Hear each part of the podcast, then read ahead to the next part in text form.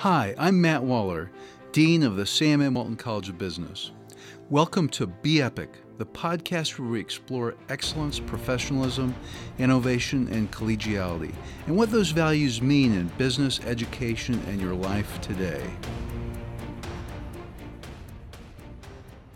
I have with me today Vikas Anand, who is the Executive Director of the MBA programs and Graduate Innovation in the Sam M. Walton College of Business. He's also a professor in the Department of Strategy, Entrepreneurship, and Venture Innovation, which is a new department. But today we're going to be focused on um, the Executive MBA program. And our Executive MBA program is really a phenomenal program. It's designed for working professionals, and it's a hybrid of face to face once a month and online as well. And it takes two years. Uh, you come in one Saturday per month. And um, it's really been transformative for lots of people. But because thanks for, for joining me today. It's my pleasure, Matt.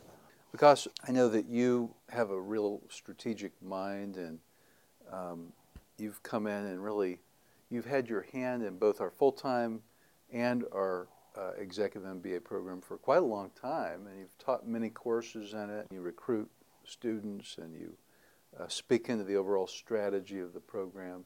And so I wanted to really focus today, if you wouldn't mind, on which students would, potential students, which people that are out there will benefit the most from this. I know we've got a range of students in the program, but the average number of years of experience is pretty high. I don't remember. Mm-hmm. I think it's like 10 years. A little more than that. More than 10 years. And you know, a lot of them are working for consumer packaged goods companies, supply chain companies, logistics mm-hmm. companies, retailers, food manufacturers, et cetera, et cetera. Right. But you know, what I thought might be beneficial to people that listen to this is to think about it from the perspective of a potential student what problem does this solve for them? One.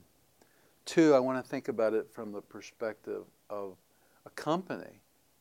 Why would they want their employees going through this program? What mm-hmm. problem does it solve for them? Matt, there are two levels to your question, and I'm going to spend some time on the first, but a little more on the second. The first level is what we hear about in the newspapers, where the MBA program is seen as a program to enhance your career, where they focus on the kind of jobs that you get, what are the starting salaries, and so on. So, with respect to that, in the executive MBA program, the ideal student is a student who has a job or a company that they are comfortable with, or an industry that they are comfortable with, and they are looking to enhance or accelerate their growth within that organization. Uh, every few years, we do a survey of alum who've been out for five years. We completed one a few months ago where we asked them that as a result of your executive MBA program, did it increase your salary? Did it lead to growth in the organization? Did it make you better at your job? And we asked them to rate that on a scale of 1 to 10. In the survey that we just completed on all of those questions, almost 85% plus chose either a 9 or a 10. And unlike the full time MBA program, where the end product is almost always a job, more than 50% of our students have their tuition reimbursed by their employers. As a result of that, they often have to sign a three year contract with their employers to stay with the company. So, most of our executive MBA students don't look to get placed, so we don't have data on what job they got after the MBA because this is a question that sometimes people confuse. It's a difference between the full time MBA and the EMBA. The second phase is what, it, what does it do to a student to go through our executive MBA program? We had 43 different companies represented in our class of 75 in the cohort that started last fall. They are in class for one Saturday every month for two years. They go on a global immersion together. They have networking events together.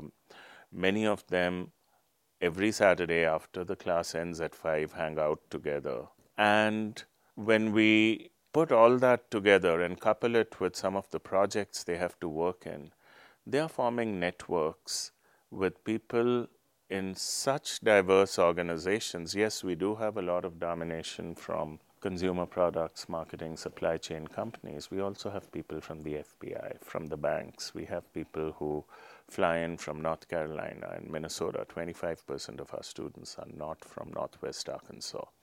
So, what the students go with is a really strong network, which when I talk to some of our students on the Alumni Advisory Board who've graduated in 2003 and 4, is still with them.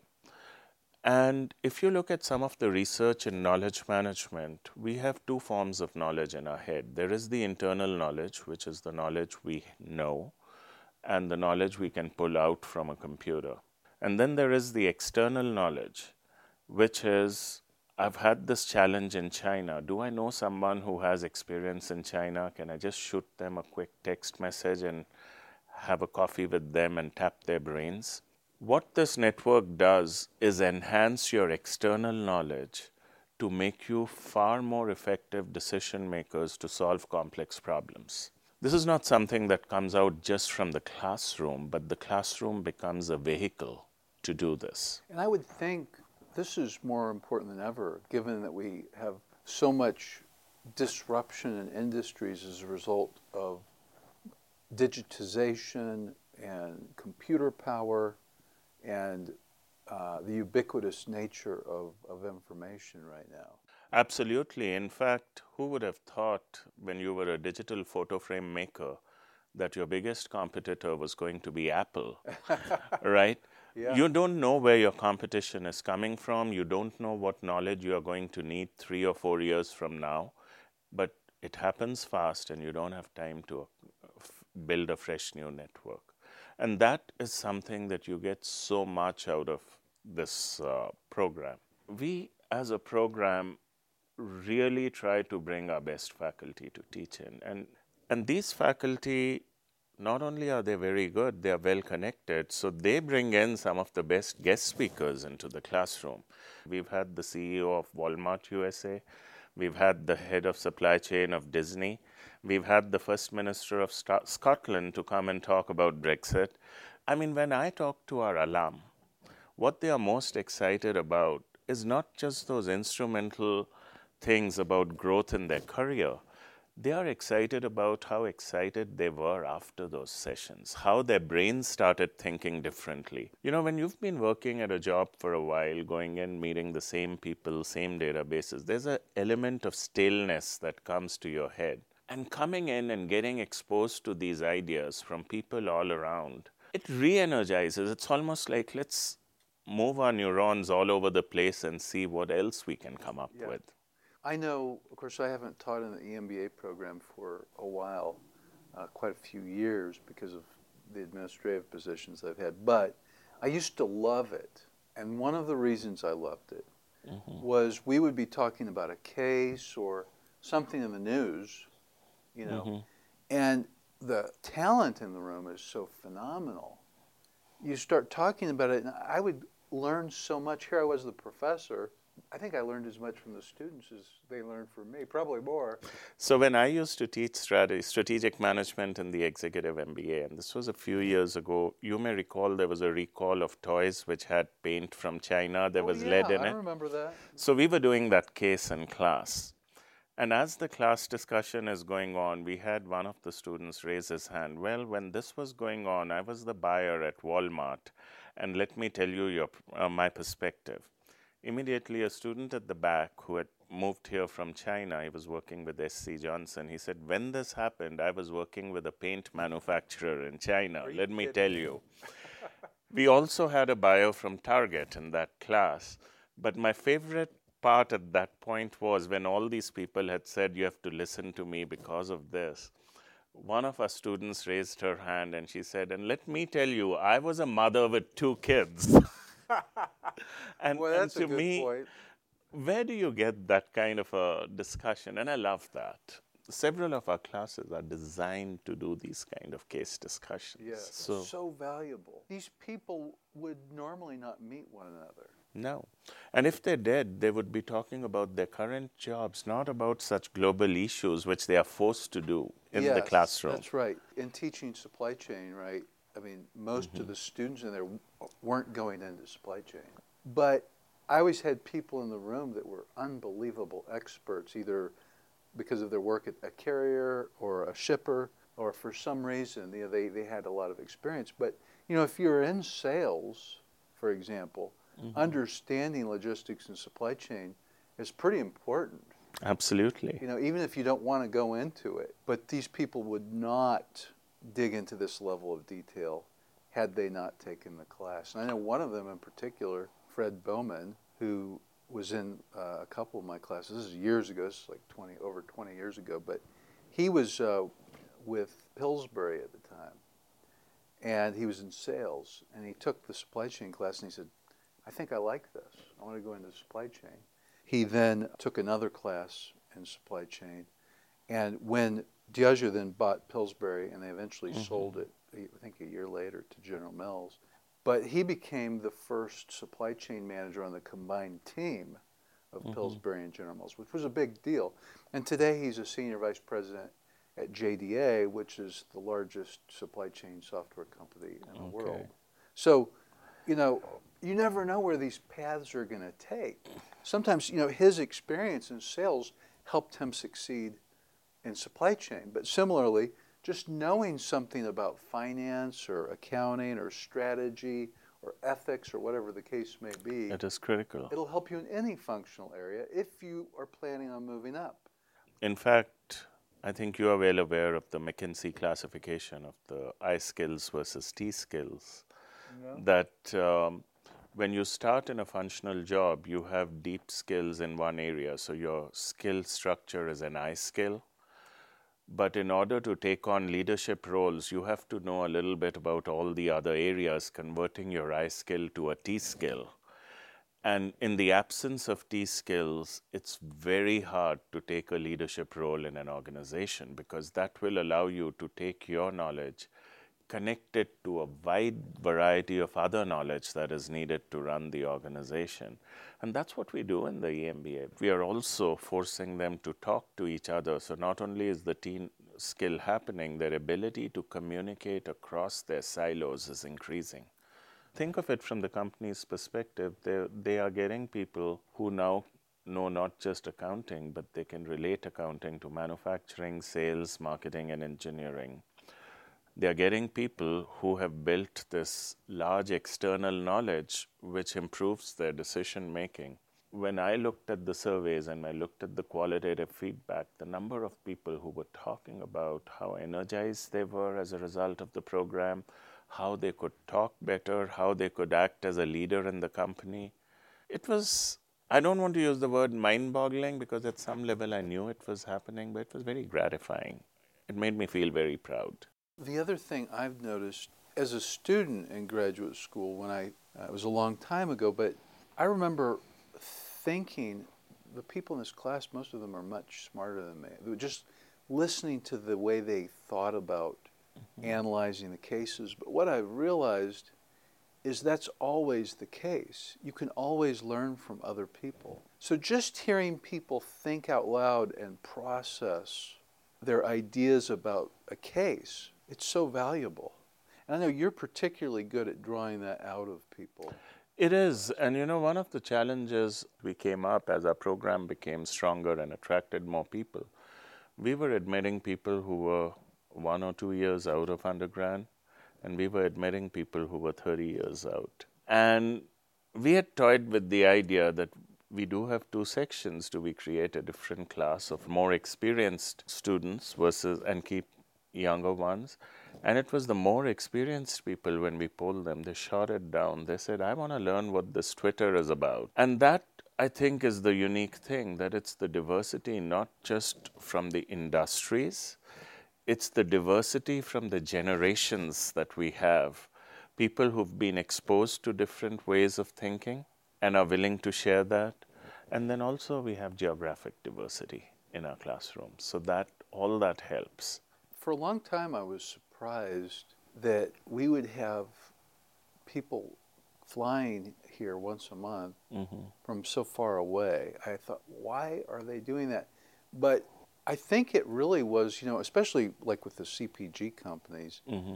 they knew this was the best place to go Right. where you could have colleagues from a lot of different industries because you know there are people you know from companies that are we would call CPG that are working for Mhm. high tech companies uh, Hewlett Packard and various companies on the other Mhm. hand you've got some that are that are uh, making ice cream and selling it Mhm. uh, you know so it's a wide range It is. In some areas, you're going to get the best in class here. So, what problem does this program solve for employers? One of the key issues it solves for them is it identifies problems they may not have even discovered. With their employees getting exposed to better ways of doing things, they may be able to stop uh, spot efficiencies. We have a mandatory global immersion. Several companies have their employees, when they go for the global immersion, they look for a problem or an issue or an opportunity that they can address in India and China. And there's one company, for instance, Marshalltown, which sponsored its students to look at partnerships in India. And in the two years, maybe three years now since that first student went in, they've made their first shipments to India. They have a strategic partnership with that co- with a Oh, neat. company in India, and they have also imported stuff from Indian companies to distribute in the United States. And that's been just one of those examples. Hmm. But this is one which has had very tangible results. I can also tell you, and this I can't share the name with the person, but he has told me multiple times that as a result of the EMBA programs, he was able to spot some ethical violations which were inadvertently being committed by his company and could have got them in major trouble. But having been exposed to some of the issues in HR and a couple of other classes, he was able to go and help address and avert what could have become a very major issue for his company in how they were handling personnel and other things. What a great story. Speaking of ethics, of course, it comes up in every course. You can't hardly teach an mm-hmm. MBA course without ethical issues coming up. And I remember, especially as a new faculty member many years ago, I remember realizing that by the end of that year, ethical issues come up in every case that you look at. Absolutely. You almost can't get around it. And and now I think it's even more so because we're not just thinking about pure traditional ethics, we're thinking about you know sustainability and how do these decisions affect people? How will it affect future generations? It is one of the most important things. We've I have classmates from my MBA program who went to jail for inadvertently engaging in unethical actions. I absolutely believe this is something that has to be embedded in our courses. We've sort of addressed this through cases in multiple courses in the executive MBA. You're on the faculty advisory board for Right. our ethics initiative. We're calling it the Business Integrity Leadership Initiative. um, you know, a few years ago in the full time MBA program, because sometimes students, when they're very young, don't take ethics as seriously, in my opinion, as they ought to. We started the practice of flying in an executive who had gone to jail for ethics violation. And after that, he had taken a decision to share what made him make those decisions so that people don't fall into the same trap. So we would fly him in for a session, and multiple students have told me how much it shook them because the person was not unethical. Sometimes you just back into unethical situations, and sensitizing people to that is critical. It's something that we do in the executive MBA, but I think we need to emphasize that even more. Well, Vikas, uh, you know, the Executive MBA program, we have great faculty teaching in it, but I, I actually think the thing that really makes it the best are, are the students that we have. Absolutely. Absolutely. And I know you put a lot of effort into making sure we have a good distribution of students in many, many different ways. And is that very hard to actually execute? It would seem to be. I don't know how to answer that question exactly. It's not necessarily hard, chiefly because we have amazing students. Our alum are amazing. They are our biggest advocates. To a large extent, our alum are so committed that even our alumni learning series, they are the ones who are coming and speaking. We had Sri Iyer from Facebook. He uh, heads a major component of their analytics group come in and talk to our alum about how Facebook is now handling its analytics. I, it just makes me feel very, very proud to be part of this well, you've program. created uh, MBA Alumni Advisory Board. Yes. And many of them have uh, senior positions with some of the largest companies on earth. And they take Right. time to help with this. And I'm, I'm so grateful uh, for that. No, they are an amazing set of people. And I say that they, but you've also got tremendous entrepreneurs. You know, so they're not all working for these big companies. It's it's a it's a again you you've created a board that has quite diversity. Yes, that diverse knowledge base is critical. It is critical in the classroom, that diversity aspect. It's critical in the topics we teach, in the thought leadership, and we try to do that at all levels in the MBA program. Thanks for listening to today's episode of the Be Epic podcast from the Walton College. You can find us on Google, SoundCloud, iTunes, or look for us wherever you find your podcasts. Be sure to subscribe and rate us. You can find current and past episodes by searching Be Epic Podcast, one word, that's B E E P I C podcast, and now Be Epic.